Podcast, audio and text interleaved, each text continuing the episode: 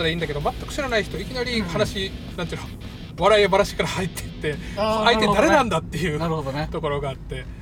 であの相手の人の紹介があると、うんうん。あの嬉しいですみたいな話があったんでちょっとあの今録音してるからねこれであの初めて「え誰を宝って?」っていう人に何て言います？ああまあ自己紹介みたいな感じです。自己紹介そうそうですね。今今もう撮ってるんですか？うもうはい一応あ。録音はしてます。あなるほど。わかうんりましたわかりました、じゃあ僕はパーッと勝手に喋ってっていいですか？えーそうそうですね。えっ、とねあのさ僕あまりだからその、はい。その人を紹介する時って何をみんな知りたいのかなっていうのがちょっと分からなくてあ名前は宝さんでしょ？あはいはいはい。でえっと仕事とか知りたいのかな？仕事まあ仕事、そうでしょうね。仕事。うん。うん。いやまあこれこれって音だけです、顔も映ったりします？えっとまあまあじゃあじゃあ出すあのああいいですよ、うん。映ってたら大体あこれぐらいの年齢の人なんだなってわかるけど、うんうん。これだけだとうん。僕がね、うん。あの18歳なのかああ50歳なのか まあ50 18はないと思うけど そうそうそう。えっとあと何言うんだろう？あと趣味とか？ああ趣味とかね、うん。趣味の幅めちゃくちゃ広いですからね。ねえ。広いですよね。もう相当広いですね、うん。えっとだから俺が知ってるのではい。ほらまずびっくりしたのがさ、い。あの船を修理できるってこと？ああ船の修理ですね、うん。はいはいはい。あんなもんしなんていうの？修理できるようなもんじゃない？なんていうのかな？その専門ふ、えー船屋がいるかどうかも知らないぐらいだし、ん。うんえっ、とね、うん。まあまあななんでそういうのができるようになったかっていうのをね、うんうん。はいはい。もう例えば、まあ、一番最初に多分こういう世界の入り口だったっていうのが、うん。僕はね中学校ぐらいからのボーイスカウトに入ったんですよ、はいはいはい。ね。でボーイスカウトに入って、でまああれってのアウトドアしたりとかしてたんですけど、はいはい。その中でたまたまなんかねボーイスカウトにもいろいろプロジェクトみたいな感じで、うん。まあ、自由研究に近い感じかな表現言ったら、はい。そういう課題研究っていうのかな、まあ、そういうのがあって、うん。それでなんか海のプログラムを一緒にやろうって言って、はい。こう、まあ、1個上とか2個上の先輩とかから誘われて、うん。そこから、まあ、海関係のうん。にですか、あのーまあ、あ足足を踏み入れるような形になったんですね。はいはいで初めての、まああのでヨットをヨット一人乗りとか二人乗りとかのちっちゃいヨットがあるんですけど、はい。はいエンジンもついてないような、うん。風だけで走るやつ、うん。これを中3の時になんかあのボーイスカウトのキャンプの時にうん。先輩方が持ってきててうん「おいいよ」ってこっち掴んでこっちのロープ引っ張って、うん。舵を手で持って、うん。これであの進む進むよって言われて「うんうん分かりました」って乗ったら、うん。本当に進んだんだけど、うん。曲がり方も帰り方も何にも教えてもらわなくて うでこのうん。一人乗りとかのヨットとかって、あのなんですかこのチンって言って、うん。チンチンね、うん。あの撃沈のチンでピタンってこうパタンって倒れちゃうんですよ海に、ああはいはいはい。あの操作を誤ると。ウィンドサーフィンみたいな感じ？あそうそうそう、近いですけどね、うん。うん。あんな感じで、ん。で倒したのはまた自分で起こさないといけないんですよ。はいはいはい。でおとりあえずじゃあこう、うん大き何ですか？浜から大声で「後ろに乗っかれ!」とか言ってから「体重かけれ起こせ!」とかって言うんだけど、うん。でもとりあえずわからないけど一応身身を聞聞きながらうん。やってったらとりあえず起きたと思ったら今度反対に倒れたりしてでうん。でそっからなんとか宿泊しながら、うん。もう本当だったらまあなんていうの23分ぐらいで帰ってこれそうな場所を30分ぐらいかかってずーっと起こしてはチンして起こしてはチンしての繰り返しして はいはいはい。もうもう息息ももう,、もううん。もうね切れながらなんとか帰ってきて、えこんなのや乗れるかと思ったら、うん。じゃあこのなんていうの乗れって言った先輩が、うん。じゃあじゃあ今度俺が乗ろうねって言ってから、ん。行ってらっしゃいみたいな感じやったら、ん。もうスイスイ乗るもんだからもう悔しくて、うん。えーめちゃくちゃ楽しそうにも乗ってるし、うんなんでこんなしてから好き勝手いけるんだろうって思って、うん。でまあそれが最初の海の入り口だったんですよ、うんうん。でそっからですねまあうん。いろいろまあ少しはまあ練習とかもしながら、うん指導者をしてくれてるこの、まあ、大人の指導者、まあ、はい。当時中学生、高校生ぐらいだったから、はい。その人も、まあ、ヨットの経験者の人とかがいて、うん。うんまあ、古いヨットを出してきてくれて僕らが乗ってたりとか、はい。あのそういうのに練習にも付き合ってくれてうん。これボーイスカウトの活動の一環としてね。はいはい。ででそこでいろいろ乗っていくうちうに、ん。でまたボーイスカウトでね当時ね、うん。あのエンジン付きのボートとかも実はあったんですよ一はいはいはい。時でまあ23艇ぐらいあったのかな、うん。であんまり大きすぎるのはまあ乗れなかったんだけどちっちゃいやつとかも、うん。でそれももう高校1年生入ってすぐ僕船舶免許をすぐ真っ先に取ったんおですよ。おほうほうそれ乗りたくて。そうそうそう、はい。こういうのも乗りたいし、うん。海で遊ぶにはもうはいはい。免許ないとなと思って、うん。でお親にもお願いしてから、うん。で高校入ってすぐに船の免許自分で取って、うん。でそして自分でこう船出してん。沖まで遊びに行けるんですけど、うん。でなんですかちっちゃいまあ和船型の4人乗りぐらいのやつだったけど、うん。それをもうほほぼまあ好き勝手に、使わせてもらってたんですね、うん。うん。あもちろんちゃんとあの法律にのっとってやって問題ないですよ。はいはいはい。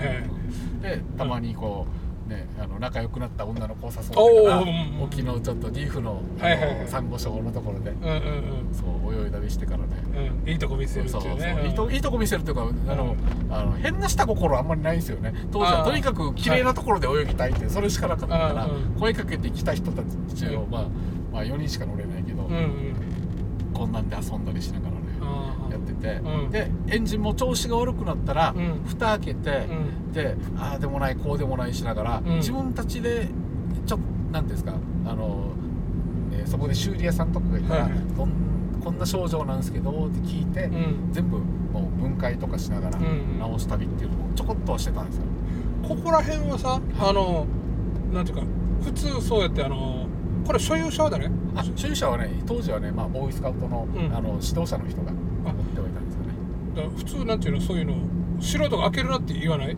ああ言いますね。ね。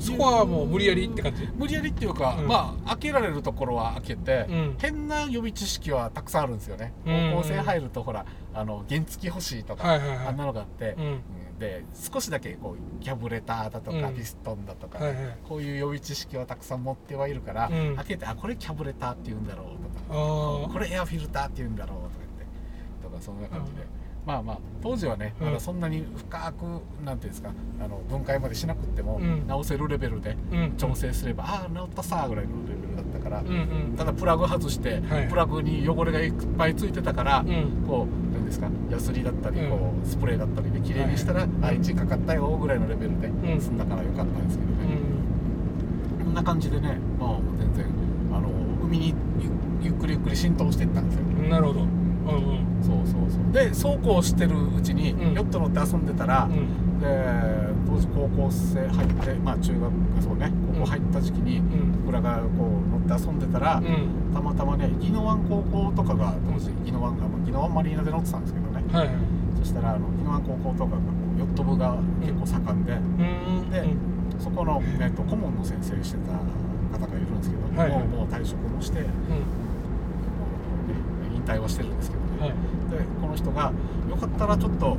あの国体予選とかはい。あるんだけど、うん。うんあの学校とは関係なくうん。組めるから、うん。よかったら出てみない？って言われて「へー。あいいよ」って言って、うん。ペアのもう一人あの、幼なじみがいたもんですから、うん。そいつと組んで、ん。あの予選出たんですよ。うんうん。そしたらまあどういうわけかうん。あの予選勝ってしまった。うんうんうんうんで,、えーでむあのこのね声かけた方も、ん。あいや本当はなんていうんですか、んもう華やかしのために、はいはいはい。まあまああのなんていうんですか不戦勝で行くよりも、ん戦ってからちょっと行った方がいいなーって声かけたのに 勝ってしまったから、これ生かさんわけにいかないってなってしまって、じゃあもうもうしょうがないって感じで、まあしょうがないとは言わなかったけど、うすうすちょっと空気読んで感じてるけどね、まあ最初はだからかませ犬じゃないけど、うんうん。あのなんていうかなこう当て馬みたいな感じでやろうとしてたまあまあ桜みたいな感じで一緒に出てよみたいな感じでうん。楽しんでからやってって言って。そっちの方が勝ってしまったということしたら勝ってしまって。でそっからですよね、うん。ルールも実はあんまり大してよく分かってなかったのに、うんうん。で国体に行くことになったんですよ高校2年生の時かな、そうはい。そうそうで本気にやり始めようと思ったのは、うん。よそっからヨットを本気でやろうと思ったんですね、はいはい。うん。まあまあでヨットやってるとね、うん。あのあれエンジンついてないんですよね。はい。まあこのレースに出るやつは2人乗りのヨットだったんですけどね、当時はスナイプっていう方のヨットだったんですけど、うん。うん。今はまあ大人しかな。いあもうなくなっちゃったかな。うん。国体なくなったかもしれない。あるかな？ごめんなさい。ちょっとうんうん調べてないから分からんけど。でまあそういうのって、うん。まあ、まあ国体ではまあまあお尻から数えた方が早いような順位で、まあビリではなかったですけど、うん。うん。こんなんでやってたりまあその後インターハイも出たりとかして、うんああで楽しかったなーって感じで、はいはいまあ、高校時代は、うん。まあ、感じでまあヨットヨット。でうん。ヨット乗ったり、まあ、モーターボート出して遊んだり、うんそういうのしてたんですよ。うんはい。で今度また大学行くことになって、ん。長崎の方にある大学だったんですけど、はいはい。そこ行ったらねなんかあの大学の事務の人とか職員とかが、うん。こうでっかいクルーザーのヨットってわかりますか？エンジンもついてて、はいはいはい。ちょっと10名ぐらい乗れそうな。あーあああい。うの金持ちが乗るやつでしょ？まあそこまでまあ船は古かったんで うん。お金持ちっていうよりは、うん。まあなんていうんですか、はい。大人の趣味の道楽みたいな感じで、そういうのやってるサークルがあるっていうのをちょっと耳にして、うん。で「すいません」って言って、ね、こういう時に言って、うん。あのあ今度こっち大学に入った宝と言いますみたかったらなんかの機会に乗せてもらえませんかって「あ今から出すから乗るか」みたいな感じで、はいはい。一緒に乗っけて、ん。そっから大学の僕のヨットライフが始まったんですよ。今度は大きい船で。はいはいでそこで自己紹介しながら、うんうん一応国体もで一応一応は出ましたって、うんうんうん って感じでやって。で、うん。うん、まあそしたら、まあまあ、学生で乗ってくる子がね、そしたら当時、うん、面白いこと言うしたら同級生でね、うん。34人ぐらい同じようにうん乗りたいっていう子がいて、ん。今まで学生いなかったのは、まあ、長崎弁だから今まで学生おらんかったのにねって言って、急に賑やかなってよかったねみたいな感じでうんうんうん。こう、はいなんですか九州弁みたいな感じで、うん。いろいろ話して、まあ、仲良くやってたんですよね。はいはい。えーまあこれ長崎の学校は、はい。と特にだから海の学校ではないあではないです。あのうんそうそうそう。まあ工学部だったので僕も電気工学科で進んだから全然海とはああー船舶工学もあったけどね、うんですかね、まあまあ特にあれではなかったと、えうん。ただサークルでえそうそうそうサークルで、あのまあうん。土日はうん。こうヨット乗って、はいでへ平日は実はまたねあの、うん。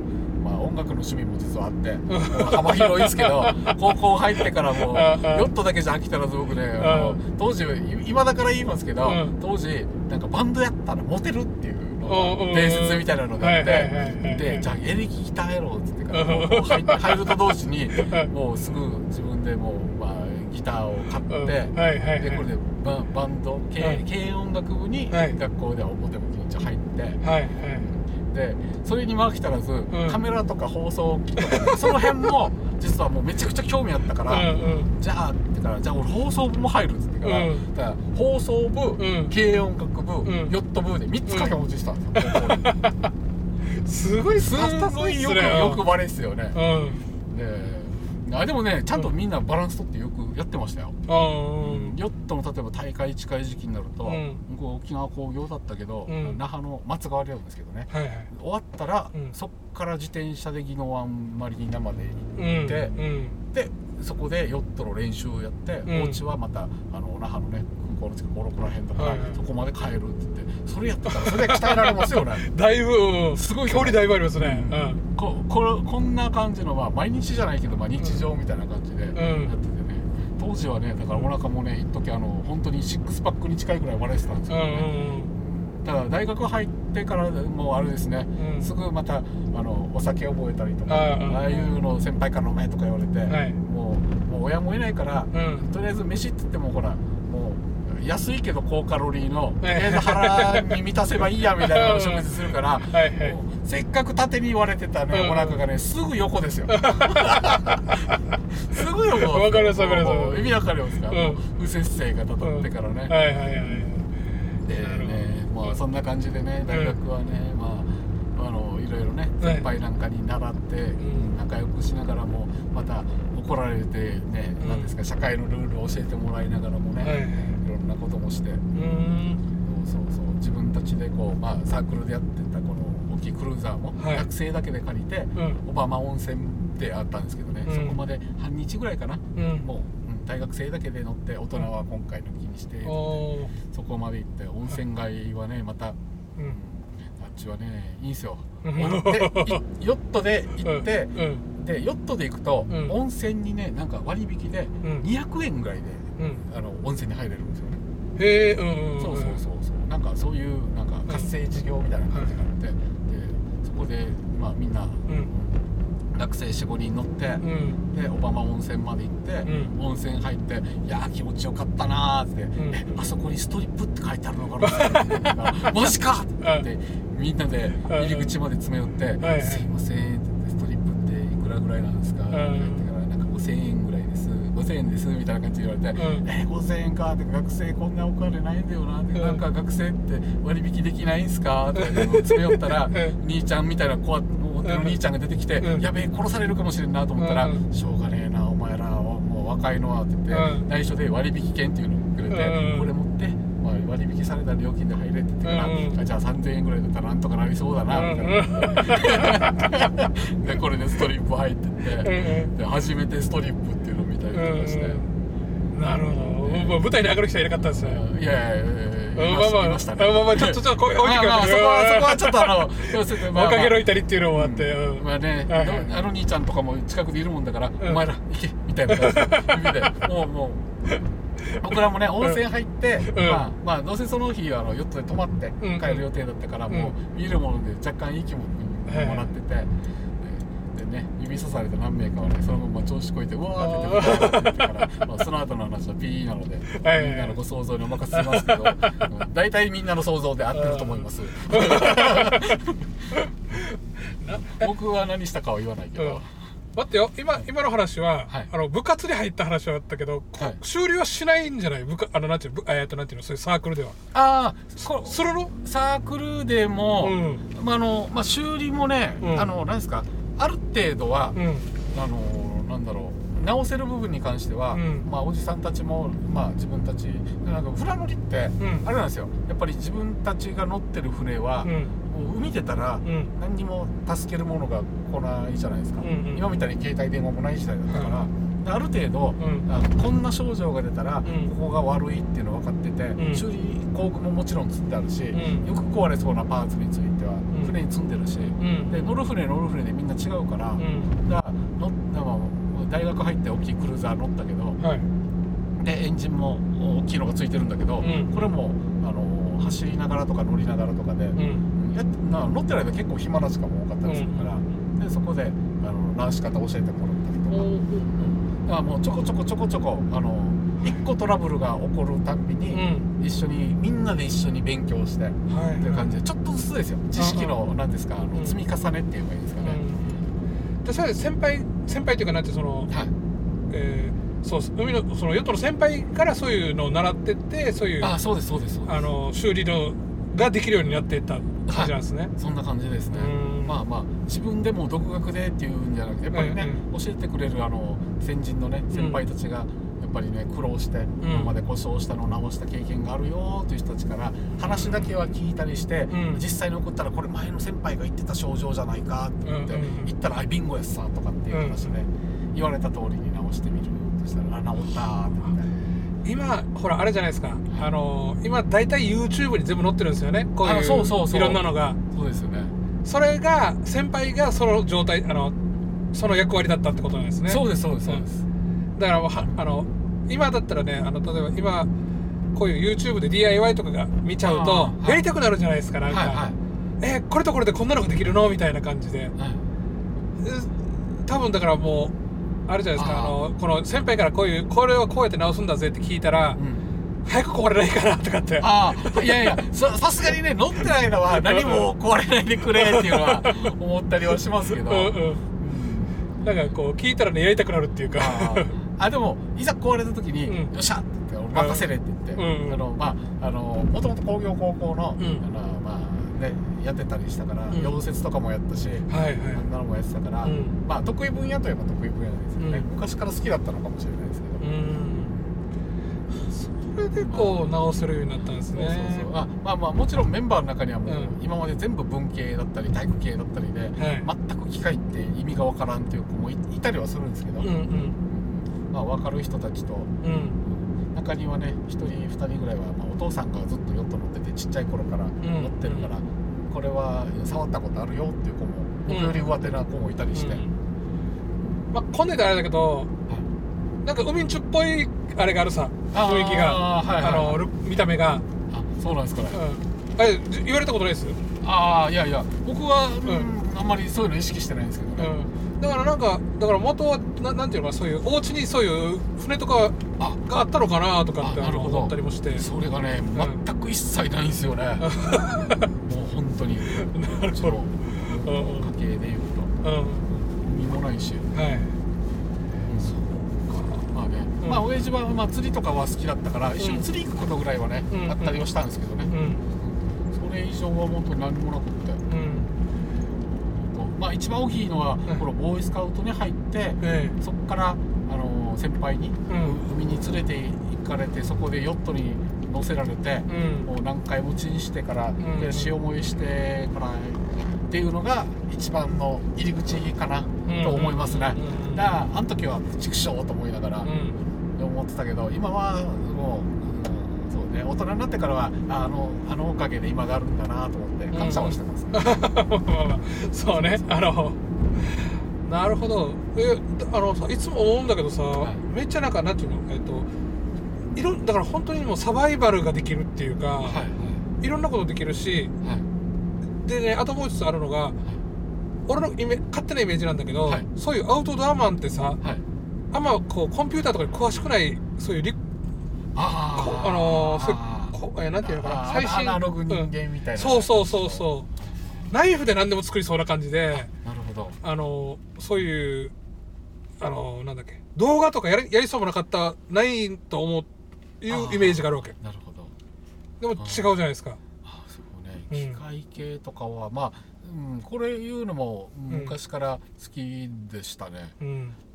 いや結局なんかあのそういったあの動画の編集とかってコンピューター使わないといけないじゃないですか、ああ今はそうですね。うん、あそうそうそう。高橋違うの？あえーっとね、うん。僕があのまあまあいろんな話がたくさんあるんですけど、うん。大学卒業した後、うん。あのテレビ局に一回就職をしたんですよ。あそうなんだ。そうそうそう。でまた当時、はいはい今もう今はもう本当にね、うん。各家庭であるパソコンで、はいはい。動画編集なんてパパッてできるけど、うん。当時はまだそういうのができるパソコンってすんごいもううん。100何万ぐらいする高価なパソコンじゃないとできなかったから、はいはい。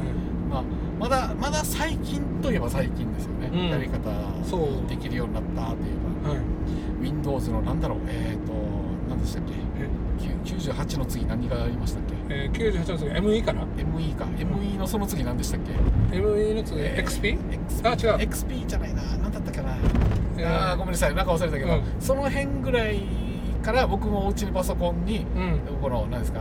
あの動画編集のはいはい。ノンリニアのソフトを入れて、うん。自分で触り始めたなーっていう気がします。まだ当時テレビ局にいましたけど。うん。Windows2000 か。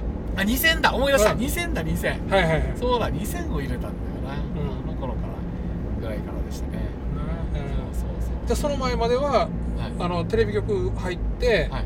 でえっ、とアナログでじゃあ編集してたあそうですそううですそうです。あのテープもうん。1インチテープって言ってからどんぐらいって言ったらいいかな、うん。こうもうもう本当にぶっとい、うんあのうんテープの幅が1インチなんですよね。カセットテープ カセットテープって今の多分ね平成生まれの子たち分からんかもしれんけど、うんうんうんあの、はいはい昭和生まれだったらカセットテープはせいぜい5ミリぐらいかな、マクセルとかね。まあ、そうそうそうそう。メタルとかね。そうそうそう。あったあった。じゃなわかりますあれがねもううん。幅がね、まあ、1インチだから3センチぐらいか、ん。これぐらいのでもうめちゃくちゃ大きいこうもうバームクーヘンの2倍ぐらいの大きさのやつ。はいはい。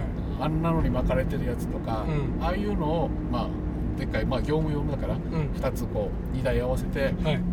でそうそうそう2台じゃないか、まあ、3台か。うん。でまあ切ってつなげてみたいなのをやるってアナログの編集ををやったんですよね、うんうん。なんかい今はもう全部デジタルになってるからそうですね。そうそうそう。まあ、うん。テレビ局の人もねアナログの編集できる人っていうのは結構、うん。貴重な人材だよって言って言われたこともあったんですけどね、うん。うん。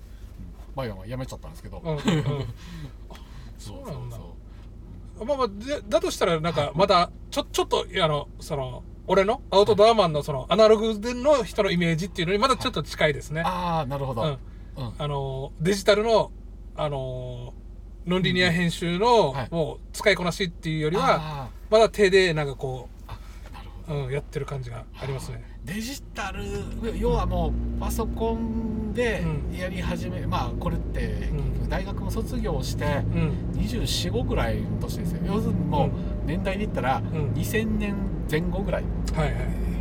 ぐらいですね。うんやっぱりパソコン中心にそういうのやっていこうって思う、うんやっていくっていうか、ん。そういうのも面白いなって思い始めたのは、うん。まあまあもちろん大学の時にも、はい。あのやりはしましたけど、うん当時まだね一応ねインターネットっていうのがはい。つながって世界中でも研究機関と大学だけつながったっていうインターネットがあったんですよ、まあ、パソコン通信とかはまだ古いですけど。ニフティサーブとかあそうそうそうそうそう。あんなのに近い感じで、全部英語でこうはい。当時 Linux しかなかったから、コマンド打ってとかで調べて、うんこれもあんまりね大きい声じゃ言えないんですけど、うん。大きい声で言いますけど、うん。ね、海外のうん。どっかのサーバーにつなげると、うんうん。無修正のあーエロ画像が画像ですよ画像。動画じゃないですよ。はいはい。画像が見れるよっていう噂をちょろっと聞いて、はいはい。そしたらうん。なんかあのもう探し探ししたら先輩が「あった!」とか言って、うんうん。ずらずらっとこの、まあうん。今だったら分かるけどこの FTP サーバーの中にはいはい。20枚とか、うん多分大学の誰かが、うんアメリカの大学のはいはい。どっかの子がん。自分でサーバーを立ち上げてそこにうん。隠してあるであろう、うんなんかうんエロ画像とかがはい。ゾンってあって、うん。ここれをうん。見たいがために、はい。あのインターネットを覚えようって 人間下心ってあの大事ですね。大事っすね。大事っすね。うん。あでもなんていうかいいよかよかったというかあのやっぱそういう環境がねほらそうそうそうあの大学じゃなかったらそういう環境がないじゃないですか。あなかったですね、うん。もっとパソコン触るのはもっと遅かったかなと思います。ね、うん、だからね、あのだから当時だからそうやってあのユニックス使ってたんだったらあの、はい。こうワークステーションなんてねあのそんなないじゃないですか。その普通のところには。そういう専門機関以外には。そうそうそう。なかったですね、うん。あのあでね、うん。えっ、と Windows3. 点何ぼとかっていうのが、はいあの初めて出た頃だったんですよ。うんうんうん。で今みたいなもうなんていうんですかもう、うん。サクサクって感じじゃなくて もうあのねインストールから始めるみたいな感じで、はいはい Windows っていうのがあるらしいぜっていうのから始まって、うんうんうんであのまだ当時あのディスクとかなくって、はい。フロッピーだったんですよ。フロッピーディスク。はい。でインストールするときにフロッピーディスクの横にね30枚ぐらいフロッピーディスクがあってディスク1を入れてくださいって読み込み終わったらディスク2入れてくださいとかって、これでうん。なんか3日ぐらいかかって Windows をインストールしたってっていう覚えが1回ありますね。ねあのだからあれ1枚で1.4メガぐらいでしょ？そうそうそうそうそう。だからえっ、と30メガですよね？30枚だったらそうですね。30メガぐらい。そう。今だったらもうなんかあのちっちゃな SD カードで何ギガの時代だからもう相当少ないあれですもんね。で起動ボタンっていうか電源ボタンを押してうん。起動するのもうん。なんかね5分とかかかってからやっと動いて うん。クリックしてからうん。なんか15秒ぐらいしたらフォルダが開くとかうん。当時はそれでもおおって画期的だったんですよ。うん。要はコマンド打たないではいクリックだけで開いてくれるっていう。もうもうだからねまあそういう、うんうん。思い出はありますね。今もうもう秒で開かんと遅えなこれうんうんうんもうね慣れてしまうとね。電源ボタンを押してから30秒待ってられないとかっていう世界じゃないですか、うん。もう当時はそんなんじゃなかったですね。多分ね同じ年代のね人たちはみんなね、昭和の人たちはそういうのをやってたら、あああったなそういう頃と思ってるかもしれないですけど なそうあーじゃあじゃあじゃあもうやっぱこう大学とかでもそういうのをやってたわけですね。一応ねうんパソコンとかねコンピューターも触ってはいました、幅広いな。あとなんだろう、ね。えあとは何だったかな、ーまあ音楽やってるでしょ。あ音楽バンドはい、うん。ありました。こうモテようと思ったりやってて、うん。でそうそう。このバンドの話もちょっとだけしていいですか、うんもうこそう教えてほしい。こう大学何やってあ大学ギター？ギターそうそう。ギター？うん一応ギターやってて、うで、えー、と高校入ってギター買って、うん。でまあ女の子がかキャーキャーするライブができるのかなとか最初思ってたりしたけど、うん。うん一緒にこうあのなんですか同じ学年ではい。バンド組んだメンバーがね、なんかねみんなねこの海外のメメタルメタル、メタル系が好きな子たちばっかりで、うん。でまあ俺もっと別のものをなんか、うん。ボーイとかさなんかやろうぜとかって言ってたけど、はいはい。全然却下されて、うん。まあまあでも仲間がいるしギター弾けるようになるんだったらいいかと思いながら、うん。じゃあ一曲覚えようぜってから、ん。実はバンドを組んで初めてなんかね、うん。あの練習した曲うん。とかねアーティストがねメタリカとかうメガデスとかそっちが入り口だったっていう。ん だいぶもうねキャーキャー言われるのも違うよねキャーキャー言われる世界じゃないですよ。でそうで当時面白かったのが、うん。まあ同じまあ他の高校とかでもはい。バンドやってる子たちがいて、うん。この子たちまたねこのあの時流行りの氷室京介とかね、はいはい。えっと布袋寅泰とかうん。の代がやってあボーイか、はいあのボーイ辺が流行ってる時代で、うん。ああいうのをコピーしてる高校生のバンドには、うん。女の子のね、うん。このお客さんとかいっぱいついてきて、うん。まあ、学生同士だけどキャーキャーキャーキャー言われてるんですよ、そんな中で「メタリカやります」ってみんなポカーンって感じでで 高校生結局相手にしてなくて、ね、お店のなんかマスターの人とかがうん「あすげえな。高校生でメタリカ、当時の話ですよ、うんうんメタリカやるとか渋いなと俺は気に入ったみたいな感じにうんうなって、で結局高校生たちと一緒にこう同じ、あのなんですかライブをする機会がなくって、はいなんかね、えー、とどこだっけ沖縄国際大学の、うん。えっ、となんだっけな、えー当時ね今もあるはずな現代音楽部あ大学生とかと一緒うんにライブしたりうんうん。なんか専門学生が一緒にうん。バンドに混ざってやったりとかって、うんうん。そんな感じでね、うん。あのだいぶこの年上のお兄さんお姉さんたちからはこう、ほら高田さん自身は別にだからそこそこそっちじゃなかったんでしょ？そうそう、うん。そう。他のメンバーが。他のメンバーがそうだったので、うん。まあまあ流れ流れでうん。行って、うんそんな感じでね。まあまあうん。大学生のお兄さんお姉さんたちにうん。音楽以外のこともたくさん教えてもらったり、おお大事ですよそういうの、まあね一めっちゃうんそういうのが大事だよなと思ってね、今じゃできないだろうけど、うん。だだからそ僕ねやっぱあるんですよそういうね。あの世界が広がるじゃないですか、はいはい。この違うね。もだから高校生でしょ？はい。で同じ高校の人たちとしかつるまなかったらはい。もう見えるものが全然見えないなんていうのかな視野が狭くなるんですめちゃくちゃ。あ高校生なんて、そうん、そこで大学生とかとつ付き合えるねあのまあフフリーターみたいな人と付き合えるとその先が見えるじゃないですか。いろひ広がって価値観いろんな価値観に触れて。はい。高校ずっと行ったらさ偏差値動向とかそんな大学受験がなんとかとかっていう価値観しかないからはい。やっぱねあのこ大学生の話聞くとうん。ああこれ難儀して大学行ってこんなことができるのかだったりとかが分かればはい。やる気になるのか、やる気がなくなるのか。ああそうですね、うん。でもねこの大学生たちからね勉強の話は一切教えてもらってないですよ。うんっとなんか音楽と、うん。あとはあのゴニョゴニョゴニャみたいな遊びの話と、あとは女の先輩たちからは、高校生の男の子たちとか、うん。何々もう経験したのとか知られたりとかして、大事大事大事。そうそうそうそう。そういう甘酸っぱい感じの。女のお姉さんたちにね もうほじくられるだけほじくられてしまったみたいなね。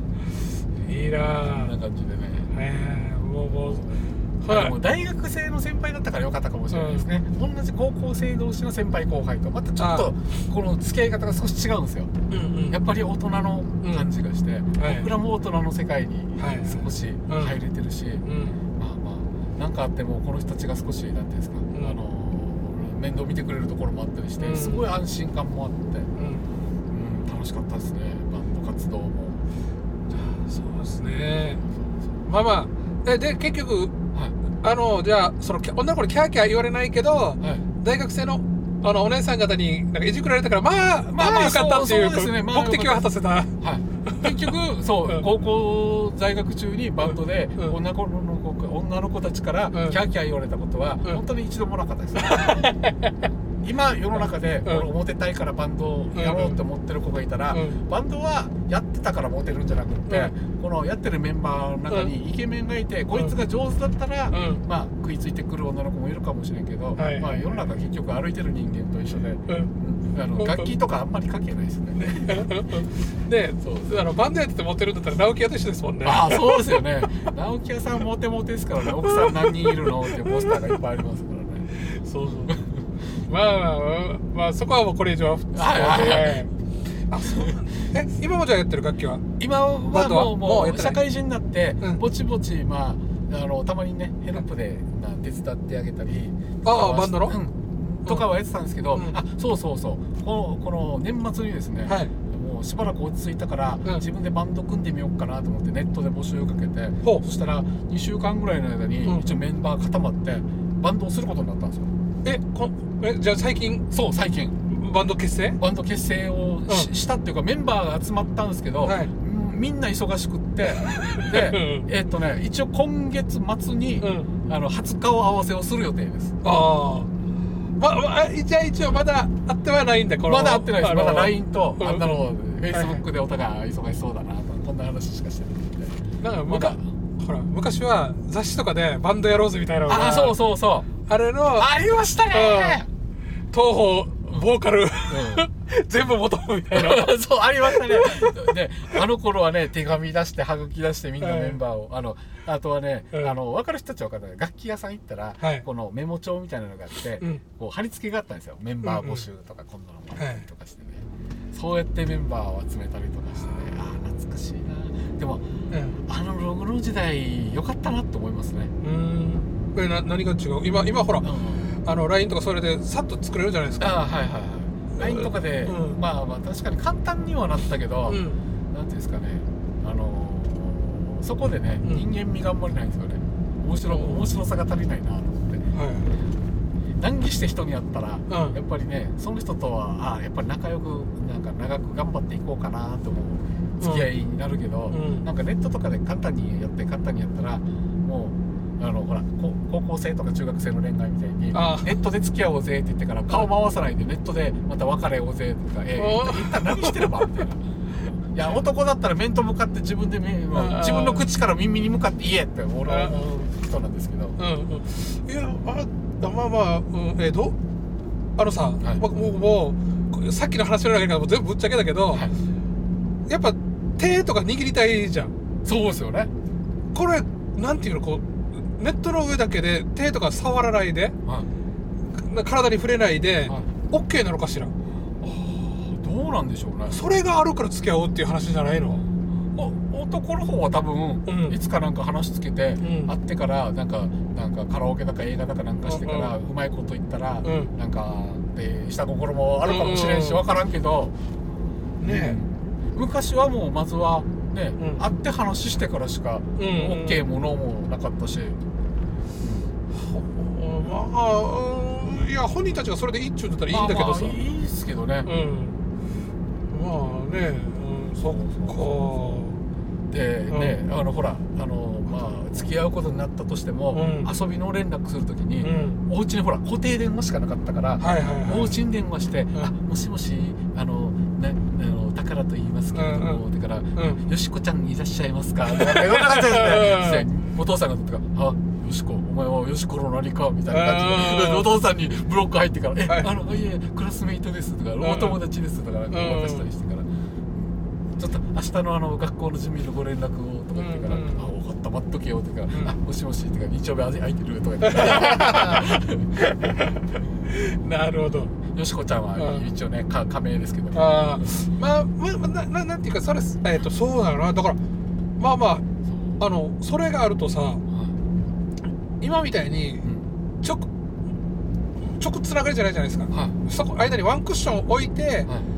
つながるわけだからそのワンクッションの人からうん。なんかまたなんていうのかなあのその女の子だったら女の子であのお父ちゃんからはい「いやさっきの誰か?」とかがあってそのお父さんはまたお母さんとかにうん「え実は今日こんあのよしこにこの電話があったんだけど」みたいな話になって、はい。まあ、そのなんていうのそのか2人の関係があるっていうこと、はいはい。電話でで話すよっていうことが他の人につ分かるわけじゃないですか。うんうんうん。わかりますよね。で今ってそれがないからそうそう。あのもし仮に何かがあった時によあの、まあまあなんかえっ、とそのお娘さんのこういう関係知ってますか？とか言われた時に全くわからないですよね。わからないですよね。ねこれこのつながりだったそうらね。そうそうだから携帯見してみなんか全部って言わない限り、うんうん。おでも逆を言えば、ん。携帯見たら全ての隠し事が全部バレる。まあまあうんそうそうそう。あるけど、うん。でもね今ないっすもんね。そうなんですよね。まあまあだいぶだからじゃあこここに分断されてってはいるんだなっていうのが今聞きながらそういえば昔はだからその間にワンクッションあったからその人がそのえっ、となんていうのかなその他の人とつながる可能性みたいなのを情報の共有情報が他に流れる可能性みたいなのを作ってたんだけどうんうんそれがなくなってるんだな現代はっていうのを今ちょっと思いましたね。あとね同じ流れのつながりで、うん。ぐしさんとかだったらもしかしたら、うん。うんあの話通じてくれると思うんですけど、うん。昔まだお家に固定電話しかなかった頃って、うん。誰々のお家の番号とか言って、うん。平気で10件ぐらい電話番号覚えてませんでした？覚えてたと思います。はい。です,、うん。ですよね、うん多分ねそうそう。今今はもう誰かの番号さメモリー見ないとわからんし、間違って消えてしまったら、うん思い出すどころかもうわからんみたいな、いうん、もう分からんっすね。や昔ねだ、うんパッと思い出したら、まあ、大学生の頃だったけど、誰々の電話番号とかってうん記憶してて、うん。でもう公衆電話とかから連絡しようとかっていうのも、もう何ですか記憶で電話番号あ誰々の番号この番号って分かって電話してたなと思って、うん。そうですね。もう今分からないっすね。今ねだから脳みその代わりに携帯電話が覚えてしまったから人間ってあのだんだんだんだんこう記憶力が減ってきてるんじゃないのかあでも、まあまあ、あのほら、アインシュタインが言ってるじゃないですか。な、自分の電話番号分からんっつって。はいはい、なんで電話帳みたいなの載ってるの？俺の頭で覚えてけんの？っていうのは。ああなるほど、ね、アインシュタインは、うん、言ってたから。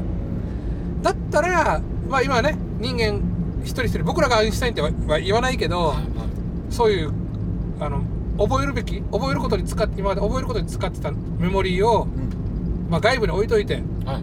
あと自分の肉このあの肉体としてのメモリーははいもうちょっとクリエイティブなことに使おうよっていうなるほど、ね、タイミングなんじゃないですかね。頭の記憶能力の節約をしてくれてる。んですね、そうそうそうそう。それはあるかもしれない、うん、だから、あのそういう覚えるっていう能力に関しては減ってるかもしれんけどクリエイティビティっていう感じでは上がってるかもしれないですよ。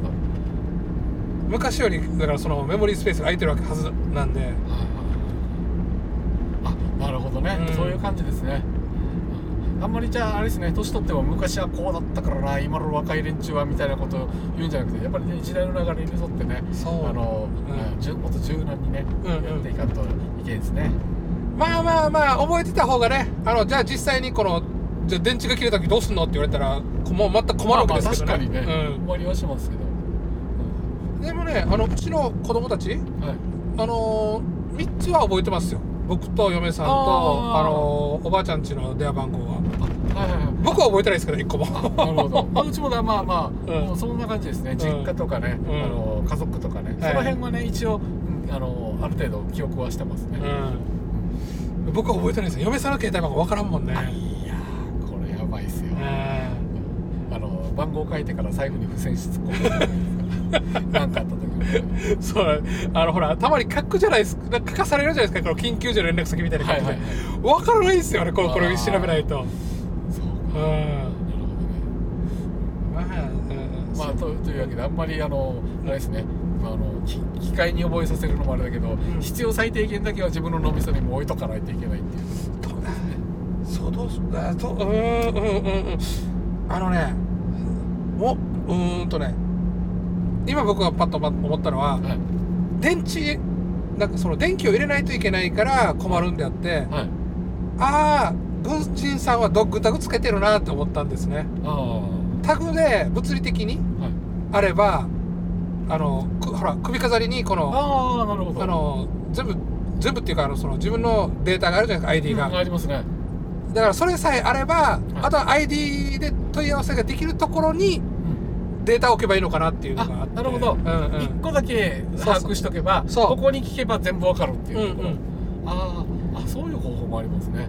今ほらパソコンとかでさ、はい。パスワードをいっぱい覚えないといけないじゃないですか。あありますね。はいただそれをだから使い回しするなって言われてはいじゃあじゃあ全部覚えるかって言ったらもうそんなこと無理だからうんパスワード管理ソフトってあるじゃないですか。あありますあります。それは1個だけマスターパスワードを覚えとけば、はい。残りのものは全部管理してくれるよっていう、ああなるほど、うんうん、それとちょっと今自分でに思っあああれとちょっと似てるなと思ってだからこのドッグタグにはあれだけ入れとけばいいんですよ。そのマスターパスワードだあけなるほど、うん。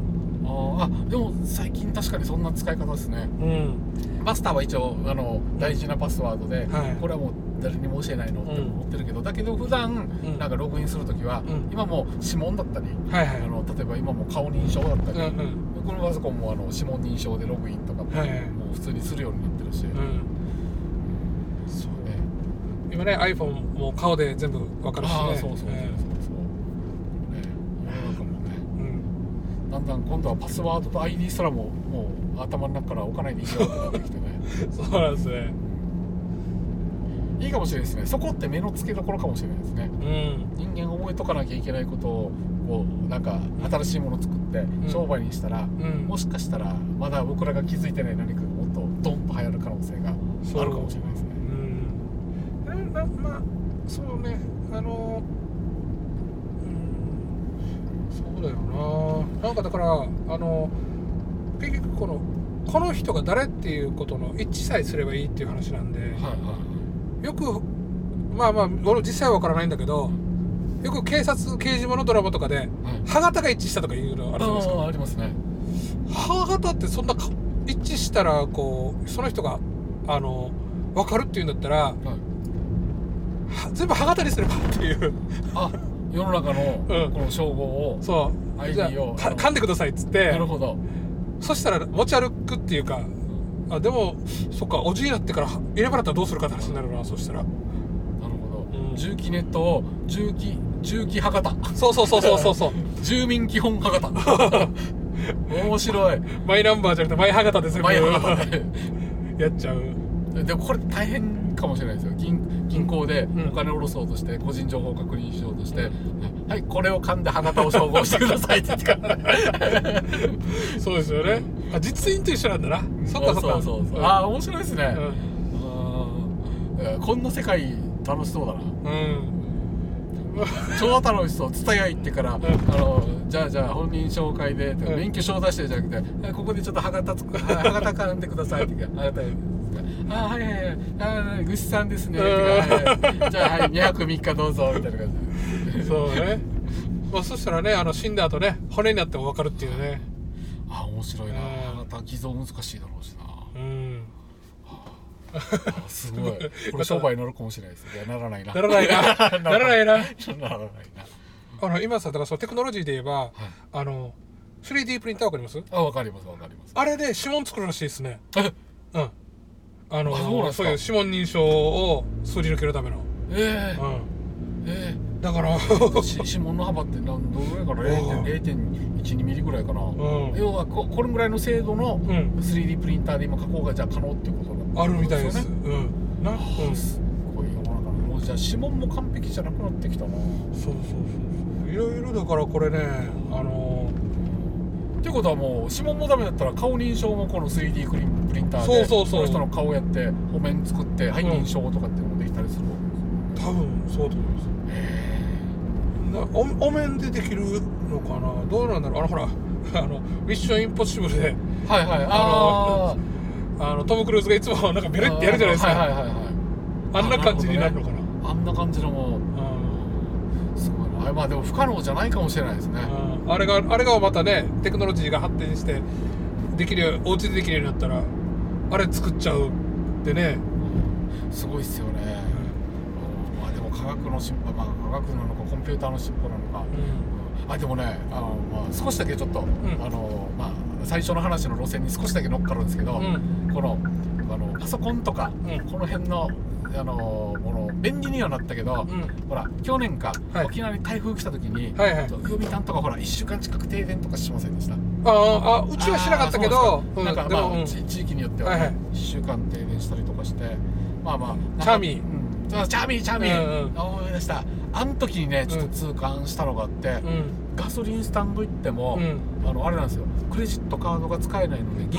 金だけ給油ができます、はいはい。はい要は電気は来てて、うん。ポンプは動くけど、ん。ネット回線がつながってないからうん。認証ができませんっつって、うであーその時に感じたのがあ結局うん。なんだよ世の中最終的には現金なのかっていう話。になって、うん。アナログやしって人間って結局電気とかん。ネットが遮断されてしまうと、うんうん。もう何にもできない今世の中になってしまったんだなって、うん。今ほらこコンコンガでしたどっかのコンガって国でしたっけ？うん。あのほら海底ケーブル、はいはい。インターネットの海底ケーブルが間違って切断されて、え。国自体今丸ごとうん。あのほらあのネット決済も何もできなくってうん。政府が一応緊急用にうん。衛星回線でん。最低限のこのなんかものだけがやってるって復旧までに2週間かかるとか言ってるあそうなんですね。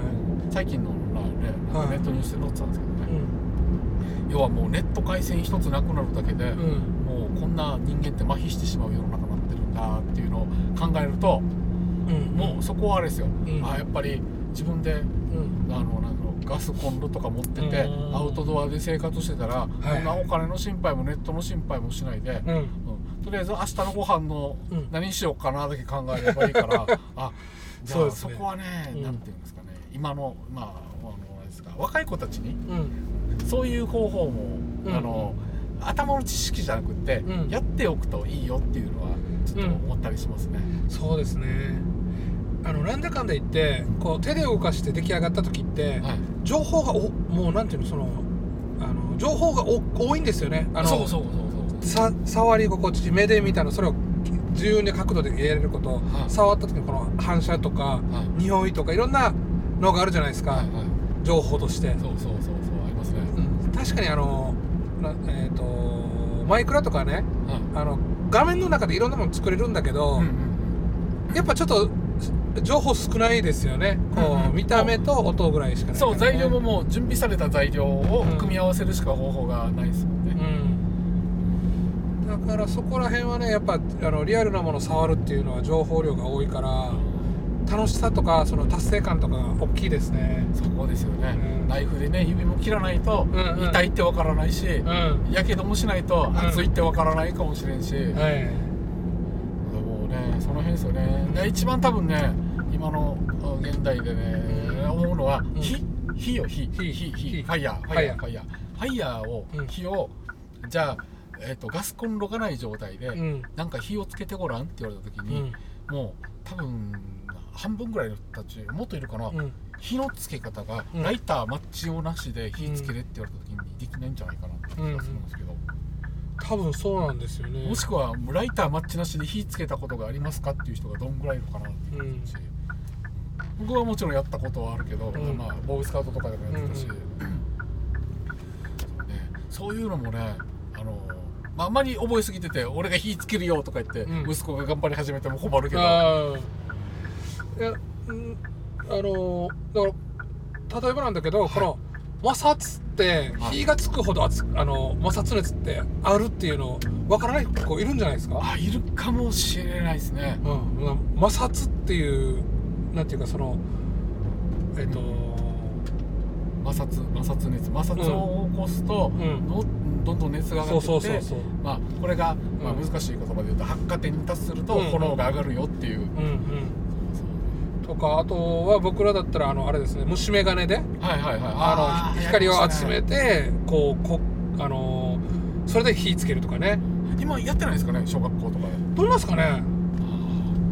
ちょっとね僕そこら辺わからないです。僕らはやった記憶があるんですけどね虫眼鏡持ってね。うんあの紙にやってもダメだけど黒いとか、色紙とかにやったらまあたまに紐つくぜとかって話したり、あと合体技とかしたりとかね、うんうん何名かで一緒に協力したら、い。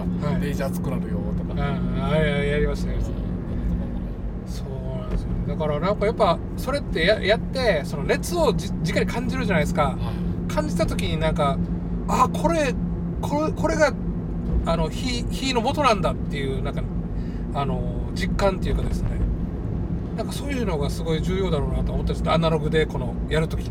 ああ、うん。そうですよねだからまあアナログは大事っすよ、うん。まあライライターでもいいんだけどはい。ね火花が散る。あれあれもまた火のつけ方ですもんね。はいはい。その、えっと可燃性のガスっていうのがあってでそこに火花をこの吸中子でパッて飛ばすと火がつくっていうね。そうそうそう、うん。ありますね。まあでもだんだんこの便利なものも、うん。まあ、安い値段で買えるし、うん。ライターなんて本当に100円出せば買えるし、はい。今の世の中、うん。じゃあでも何にもなくて困った時にうん。100円ごとしてライター作れって言われてもライターなんか作りきれないし。でもこれって、うん。なんていうの作る工場があるから、うん。まあそこでねライターっていうものが作れてそれで簡単に火もつけられるようになってるけど、うん。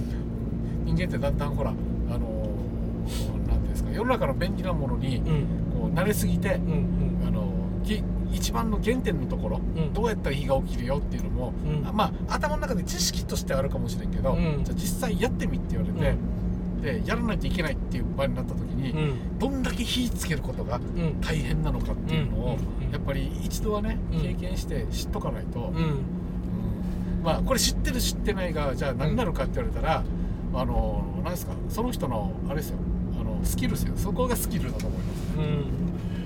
うんちょうどねあのーなんていうかあのー最近この恐怖っていうものについてはい。考えたことがあってはい。で恐怖を感じると動けなくなるじゃないですか。ありますね。あの思考が止まったりあ動けなくなったりはい。ビビって足が出ないとか、うんでやっぱなんかその恐怖をを乗り越えるにはどうするかっていう時にはい。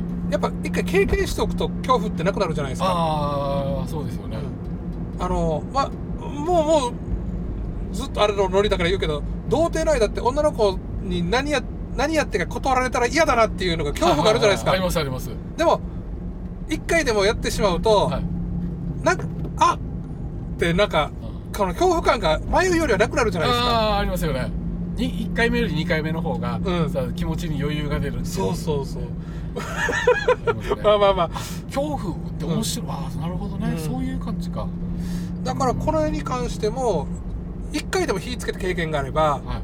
仮によあのどっかで船が難破して、はい。火がないところに行った時にはい。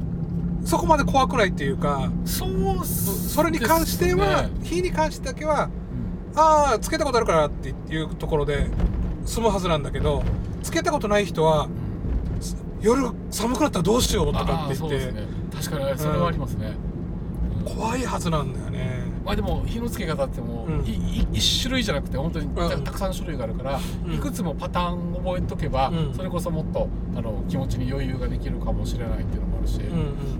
やさっき串木さんが言ったのこの恐怖っていうの面白いなと思って、うん。うん今、はい。ね思ったけどあのあれですね、うん。恐怖ってほら自分にうん。もう要は余裕がなくって、うん。もう要するに全部周りを固められてしまって、いやもうやってもなんていうのそれが成功するかわからない、うん。でっていう時にうん。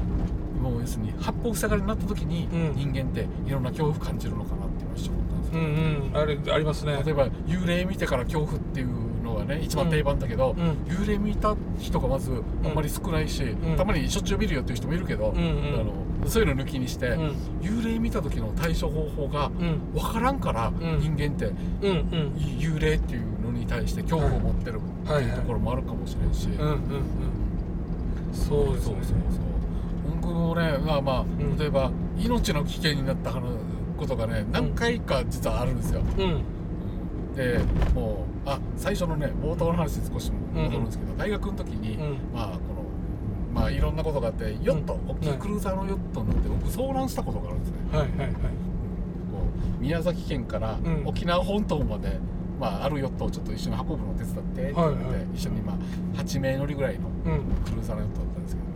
途中でねエンジンエンジンのこの、まあうん。なんですかねプロペラのシャフトの部分が、はい。パッキンがズボッと抜けてうん。船の中に消火栓みたいに水がドーッと入ってきてはいはい。これがあのこの場所が、うん。えー、と進んでもえっ、と何ですかえっ、とあれ奄美大島と種子島のちょうど中間地点で、うんうん。行くにも戻るにもどっちにもうん。遠い距離ではいはい。それが起こったんですよ。うん。でもちろんあの時間まああなんていうんですかタオルとかいろんななんかうんうん。塞いでうん。やるけど、だんだんそれでも間に合わないから水も入ってくるし、んうん。組みながら組みながらで交代でやるけど、うんこれって食い物も限られてるし、うん。いつか死ぬよなっていうのはみんなあるじゃないですか、大大海原のど真ん中にうん雲何にも見えない、うん。でうんでそうそういう目にあったことが実は一回あるんですよ、うん。うん。うん。怖いね。でいやだせっかくだからなんで助かったかっていう話をしますぜひぜひぜはい。ひ教えてほしい。で水汲んでて、うん。もう拉致もあかんくって、うん。でその時に僕らはまだ大学生だったからん。手伝いで乗ってて、当時船長さんね結構ベテ,、ベテランの人が一人うん。乗ってたんだけど、うん。この人が最初にどんな行動をしたかっていうと、うん。パニックを起こしたんですよ。船長が。船長がパニックを起こしたんですよ。うん。やばいどうしようって。うん。人間ってパニックの極限になったら、うん。どういう行動を取るか分かります？えー、わえー、なんだろう。僕その時に初めて分かりました。えな何があったんですか？パニックの極限になって、うん。でどうしようってってなった場合に、うん。船長眠って起きなくなったんですよ。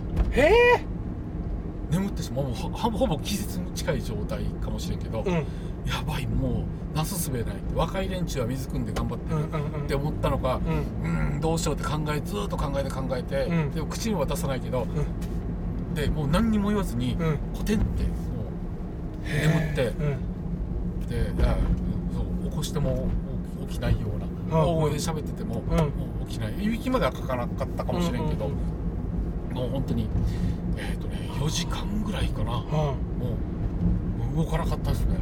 あ。最初なんか死んでるのかなと思うぐらい、うん。一応息してるから、うん。まあまあでもたまたまね乗ってた仲間も、うん。まあ当時大学生がねこのうん。ボーイスカウトの仲間が3人一緒に乗り込んでたんですよ、はいはい。この同級生は、うん。だからなんとかうん。こうできる方法がいくつかあるだろうってう言って、ん。助かるための選択肢がうん。たくさんたくさんではないけど、ん。いくつかあってまあ一個一個試していこうぜみたいな。それまではまだ全然もう万事休すでもないから、うんうん。まだあの、まあ、確かに怖いっていうのはありますよ、はいはいでも助かるために何かしようって言って生きるために必死になってん。やってたんですけど、そしたらねたまたまうん。船にアマチュア無線機が乗ってたんですよ、はいはい。普通は船舶無線の積んどかなきゃいけないんですけど、うん。たまたまこうアマチュア無線機があって、うん。でこれで SOS 出したらいけるんじゃないっていう話になって、うん。でじゃあやろうって言ったけど、うん。さ僕はそうたまたまこれもたまたまかもしれないけど、アマチュア無線の免許も持ってるんですよ。多彩だな そうなんで持ってるかっていうと、ん。まあ高校生の頃って今と違ってねあのほら携帯電話なんかない時代だから、はいはい。仲間内でん。アマチュア無線の免許を取って、うん。この無線機ってこう結構ね10キロとか電波が飛ぶんですよね、うんうんで自分で自作してアンテナ作って、うん。これで夜中ユンタクしてたっていう、ああはいはいはい。そうそう。そういう経緯で、うん。まあ今みたいにうん。あのお父さんお母さん携帯欲しいんだけどみたいな、うんうん iPhone 欲しいんだけどみたいな。感じでお父さんあのさ、ん。アマチュア無線機が欲しいんだけどみうんたいな、うんはっって言って免許も取るから、頑張るからっつって、うん。そしたらあ勉強して免許かって言ったら親もね、ん。分かった頑張れようん。応援してくれるじゃないですか、うんやることはない。そうそう。ね。そんな感じでやってたっていうのもあって、うんうん。無線機の知識があったんですよ、うんうんうん。運がいいことに。うん。でこれでよしやるぞってなったけどで1個ずつん。チャンネルやってやったけど途中30分ぐらい経って「えちょっと待ってよ」うん。えこれさ今単純にちょっとあの掛け算であのやってみたんだけど、うん。一個一個チャンネル行って今 SOS 出してるけどさ、うん。これ考えたら4万チャンネルぐらいあるよ。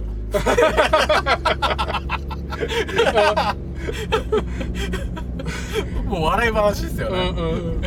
4万チャンネルとかね、うんうん。まあまあまあバンドがバンドとかいろいろ難しいのがあるんですよ、はいはいはい。これで、うん。まあ、夜中のさこんな時間にさ、うん。SOS 出したって、うん。まあもうあのダメかもしれんってか、ん。そうか一番人が話していそうな、ん。この周波数帯域ってのもあるんですけど、うん。あんまりにも陸から遠いから、これは聞こえんなっていうのがあって、どうしよっかなって。一応まあまああのこの辺で喋ってる人がいないかなと思って、ん。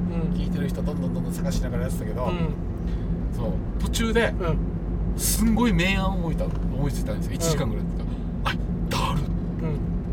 だからまあもうちょっと無線機やってる人しかちょっと通じないかもしれないけど、うんうん。あの当時ね、えー、と奄美大島とかあの辺とか離島にはい。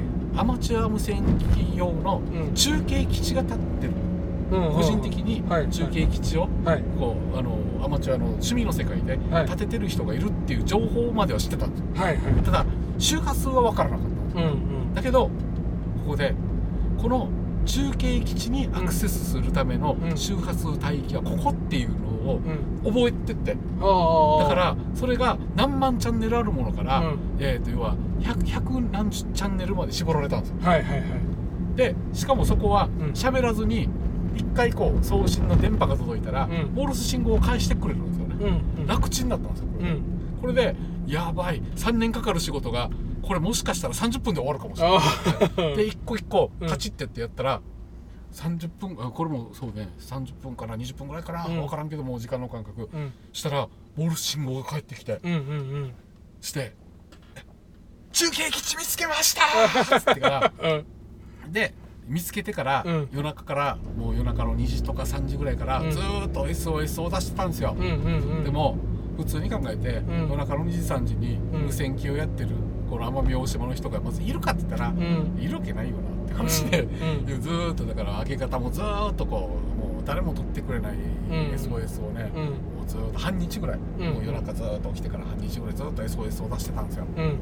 そしてうん。朝の8時かな7時かなそんなぐらい時間になって、うん。たまたま奄美大島の北にある、えー、と機械島っていう島があるんですけど、はいはい。そこのね無線愛好家のうん。なんか畑やってるかなんかしてるおじさんがね無線機に答えてくれたんですよ。うんうんで「ありがとうございます」って言って、うん。で私たち今ヨットで遭難してて、ん。北緯南度東経南度に、うん。あの今あの漂流してます、うんうん。で海上保安庁に通報していただけませんか、んって言ったんですよね。でそっから、うん。まあまあちょっといあの緯度経度が少しあの、うん。これ GPS の都合で、あの数字が出る GPS だけ積んだったんですね、はいはい。今みたいに地図とかないですから、うんで、まあ、ちょっとだけずれてたみたいで、うん。で最初にこのビーチクラフト機って言って飛行機総発の,、はいはい。あの2機掛けのこれが飛んできて、うん。ぐるぐる回ってきて、ん。で来たらあのなんか発煙筒持ってるのをあげてくださいって言ってから、ん。で船長が「よーし」って言ってから「ちょっと待て」って言ってから、こっちは使用期限が切れてるやつだから、ん。これからやれ」使用期限がまだ残ってるやつあは、ー。これからまた検査するときに使えるからこれ取っとこうぜ。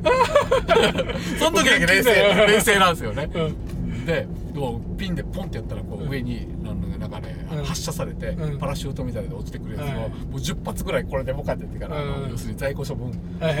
あの普通にはできないんですよ、もう在庫処分セールを上でやって、でこれで、まあ、ビーチクラフト機がずっとやってたら、またそこから1時間ぐらいして、うん。今度巡視艇が、うん。おーってものすごいスピードでやってきて、うん。うんつって「あ来た来た来たちっちゃいのが来た」と思って近くまで来たら死にでっかいんですよえこんなちっちゃいよとこの船で引くわって引っ張るわっていうぐらいの、うん。なんて言ったらいいんですかねもう三輪車を、うん。この、あのー観光バスで引っ張るぐらいの ぐらいのサイズ感なんですよ、うんまあでもね間にねまたこうん。の何ですかゴムあの車のタイヤをクッション材に挟んで、でっかいロープでやるって言ってから、うん。これでじゃあ、はい、引っ張るよって言って、うん。はい引っ張るよはいって言ってからあのこの巡視船がスロットルオーみたいなのやったら最初の一発目でブチンって全部切れて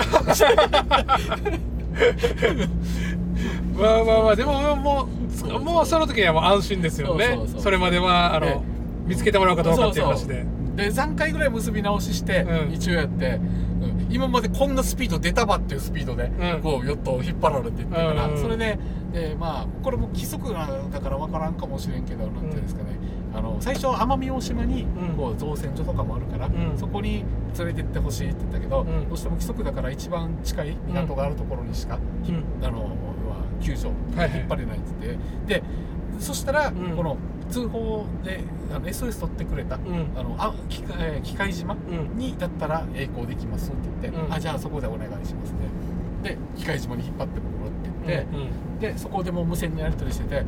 あでももうありがとうございましたって言って、うん。無線機でやり取りしながら何時に入りますよって言って結局港に入り口に入ったのは、夜のもう8時前後ぐらいだったかな、うん。もう暗くなっててうん。でで巡視船大きいのできないから、うん。漁船を誰か依頼して、うん。もうあの仲間で引っ張ってってもらってくださいみたいな感じで、うん。まあ、で漁船が出て引っ張ってくれたんですけどそしたら、まあ、島の人もうん。親切でやってくれてると思うんですけど、うん。岸壁に多分あれ機械島中の車が全部一列に並んで、うん。ライトを全部照らしてくれるんですよ。おーはいはいはいではおーって思うじゃないですか、うん。ところがこっちはあのライトの反射が眩しくって、うん。港がどこかをもう入り口岸壁もわからんし浅瀬もわからんし、んうん。えこれちょっと待って入れんぜ入れんぜって眩しくて入れんって言ってから、うんうん。であのまた無線であのあ「ありがとうございます。だけどあの大変申し訳ないんですけどあの車のライトが眩しすぎて あの入り口があの浅瀬がどこかが分からなくて今入れなくて止まってるんですってうん分かりましたって10分ぐらいしたら、ん。みんな車のライトがうん。ダーンって全部消えて、はい。でそれでまた入ってきて、うん。島中の人にだから一大大歓迎だったんですよ。あで着いたら着いたで、うん。で船が沈没しそうだからって言って、うもうクレーン車まで準備されてて。うんうんでクレーンで上げて、俺なんかもう陸に立ってあれよあれよという間に、うん。で弁当まで届いてうんうん。でしかもなんかエビがでっかいのが入ってるすごい、はい。でで宿もちゃんと取ってありますとか言って、うん。民宿まで予約もされてて、んうん。え一体どんな待遇だば っていう感じで。これさまだちょっと知りたいのはこういう時ってさはい。この救救助費用とかってかかるの？あ。請求されるの？えっ、ー、とね、うん。えっ、ー、とまああのされる場合とされない場合があるって言ってましたでじゃあ僕らの場合は、うん。たまたまこれあのこのヨット自体を、うこのボーイスカウトの沖縄のボーイスカウトの団体にはい。寄贈しますっていう、うんあの親善目的で商売目的じゃなくて、うん。やったっていうのがあって、ちゃんと文書もあったんですね、うんでまあまあちょっといろいろ違反してる部分もあったけど片目つぶってもらって、で今回はお咎めなし。で、あの要するに請求もなしだけど、じゃあって言って僕らもまあうん。初めて事情聴取っていうのもされたんですけど、うん。その時にいやこの捜査費用とかうん。一体いくらぐらいかかったかっていうのをうん。聞いたら、まあ、ビーチクラフト機も出して、うん。巡視船も出して、引っ張ってもらえて、まあ、そこまで大体半日でうん。ではいるんだけど、800万かかるもしこれを後で請求されることになってたとしたら800万ってまあ飛行機も飛ばしてでっかい巡視船も出させて捜索もさせてよくねほらあの山で遭難してさ、い。こう探しに行くのにこうあお金かかるとかいろいろ聞いたことあったもんだから。ありますね。うん、海でも同じなのかなとかと思って、うん。同じなんですねそこはね、まあ、そうですね、うん。まあまあちょっと費用発生するとかしないとかも。ああただねなんか港の外からあのなんですか中にこううん。漁船で引っ張ってもらったんですけど、うん。それに関しては船長さんがね一応まあチャーター品みたいな感じで、はいはいなんか、うんまあうん寸志みたいな感じで渡したような話はちらっと聞きましたんですけど、うん。そっかそっか。いやまあまあそういうあのなんていうあの命のあれもあったんですね。あったんですよ、うん。そっちの方の話が長くなってしまいましたいやいやいやいやいや。でもすごいですね。よかったですね。そんなこんなで。まあうん。一番まあ、うん、これまあ雑誌にも実は記事で載ってて、うん。いやあの船長が倒れたっていうのが。船長もね、うん。本当に動かなくなってましたね、は今言ったらいやそんなことない起きてたって言うかもしれんけど。あでも人間って結局現状態になるとい、うん。もう本当に何もできないってなると、ん。あね眠って動けなくなってしまうんだなって、うん固まってしまうっていうのは思いましたねそうそうそういやーいやでもそんなのを考えると、うん。海の上で遭難すると、うん。もう本当に逃げ場所がないですよね。そうですね。あとはもう沈んでいく船を、うん。まあ、どうやって時間稼ぎしようかしか考えないけど、まあ、それは思ったら、うん。陸で遭難したら歩いて帰ればいいさと思うから、全然、うん。その辺は、海と比べたらね。うん楽ですね。だから陸ではだから思い切ったことがたくさんできます。そう、うん、なんかけななんていう趣味も豊富だし経験も豊富ですねそういう。そう。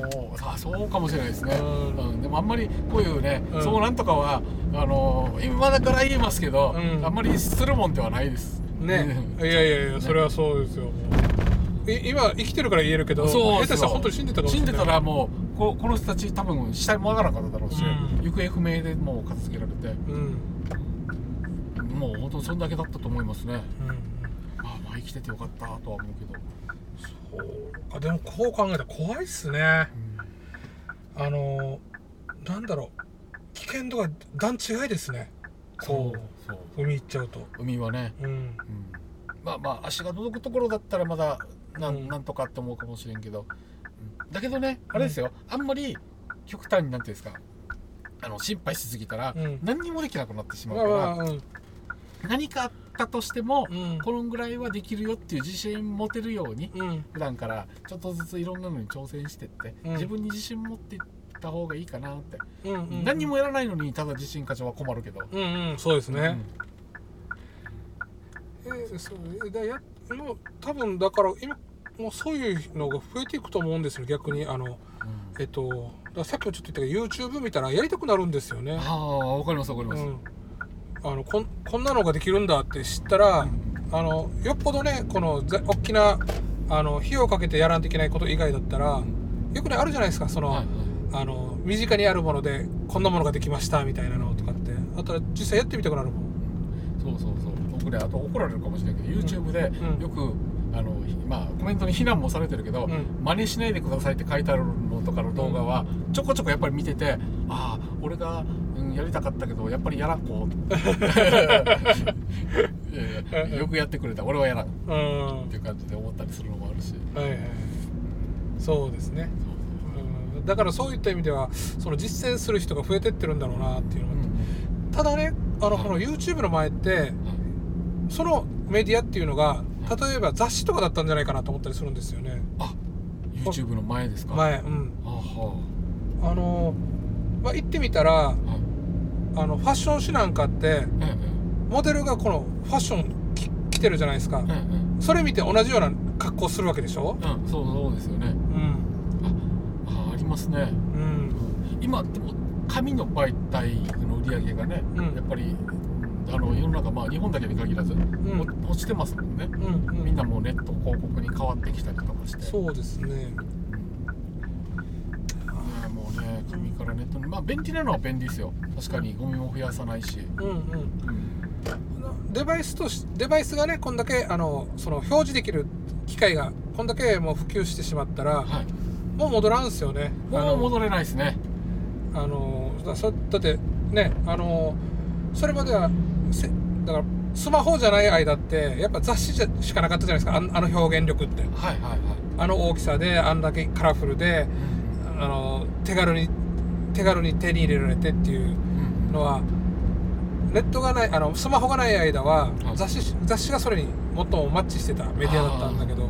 したでしたでした、今それがねあのスマホに変わった時瞬間からもう紙の方があのあれっていうのがなくなってしまったわけだから、うん。そのメリットが。あメリままだなんていうの触るっていうメリットはまだあるけど、うんうんでもそれ以上のものがねあのこのデバイスで電子デバイスの方にあるわけだから、はいはいはいえーでもまだちゃんとうちではやっぱり新聞も撮ってるし、うん。うん、なんていうの？あまあこれネットでも見たやつさっていう情報もうん。確かにもう昔と比べたら、はい。もうだいぶそういうのも増えてきてるけどうんあのなんていうんですかローカルの新聞とかって、うん。あやっぱりこのローカルのネタとかが載ってたりするじゃないですか、うんうん。うん。ああいうのはあやっぱり新聞じゃないとわからないことがたくさんあるなと思ったりはしますけどね。そうですね。グログローバルなやつはねネットでね。そうそうそう。あれだけど。ローカルなやつはね。うんもちろんツイッターとかでよく調べたらあるかもしれないけど、うん。うん。調べないとわからないじゃなくって、やっぱり発信してくれたから分かったっていう方もうん。ね、面白いし。今、うんまあまあそっちの方がいい。やっぱ多分、うん、またこんなで変わっていくいくし人もそういう風にして最適化されていくんだろうなっていう気がしますね。あのデバイスに合わせて人間の方が変わっていくっていうか。あうんあそれはありますね。うん。多分今のところこのなんだろうデバイスとかこういうののルールって終着点がまだうん。僕らもまだ手探りで、うん。10年後はこうなってるだろうだけど多分20年後の未来はまた変わってるだろうしうん。世の中の流れも早いじゃないですか、ね早いですねえ、昔と違って。うん。昔はもっとアナログの頃はねゆったりだったけどうん。今もう携帯なんてね下手すったらもう半年に1回みんな機種変とかしたりする人もいるし。まあうん半年にまああ急だと思うけどでもでもそうですねテクノロジーがね。うんそうね、テクノロジーうん新しいのががどんどん出てくるから。新機種新機種って言って、うん。この間出たばっかりなのにうん。もう新機種出すわって。はいってなりますもんね iPhone10 買ったと思ってからやっとお前あのなんていうの月々の支払いが終わりそうっていう頃に、うん。次のあのなんですか iPhone10 なんでしたっけ？えっと S ですか？ああ S か、ん。あんなのが出始めたりとかね、うん。もうさすがなあだからまあメーカー作るところはねこれ売らんと商売できんから、ん。周期も考えてから設計もしてるから、うん。多分3世代先の機種編のものまでも手つけてるんだろうなって気がするけど、そうですねえ、ちょっと1時間過ぎてしまったけど、はい、ごめんなさいね、えー、結構したら止まらないいやいやいや俺のあのあのコ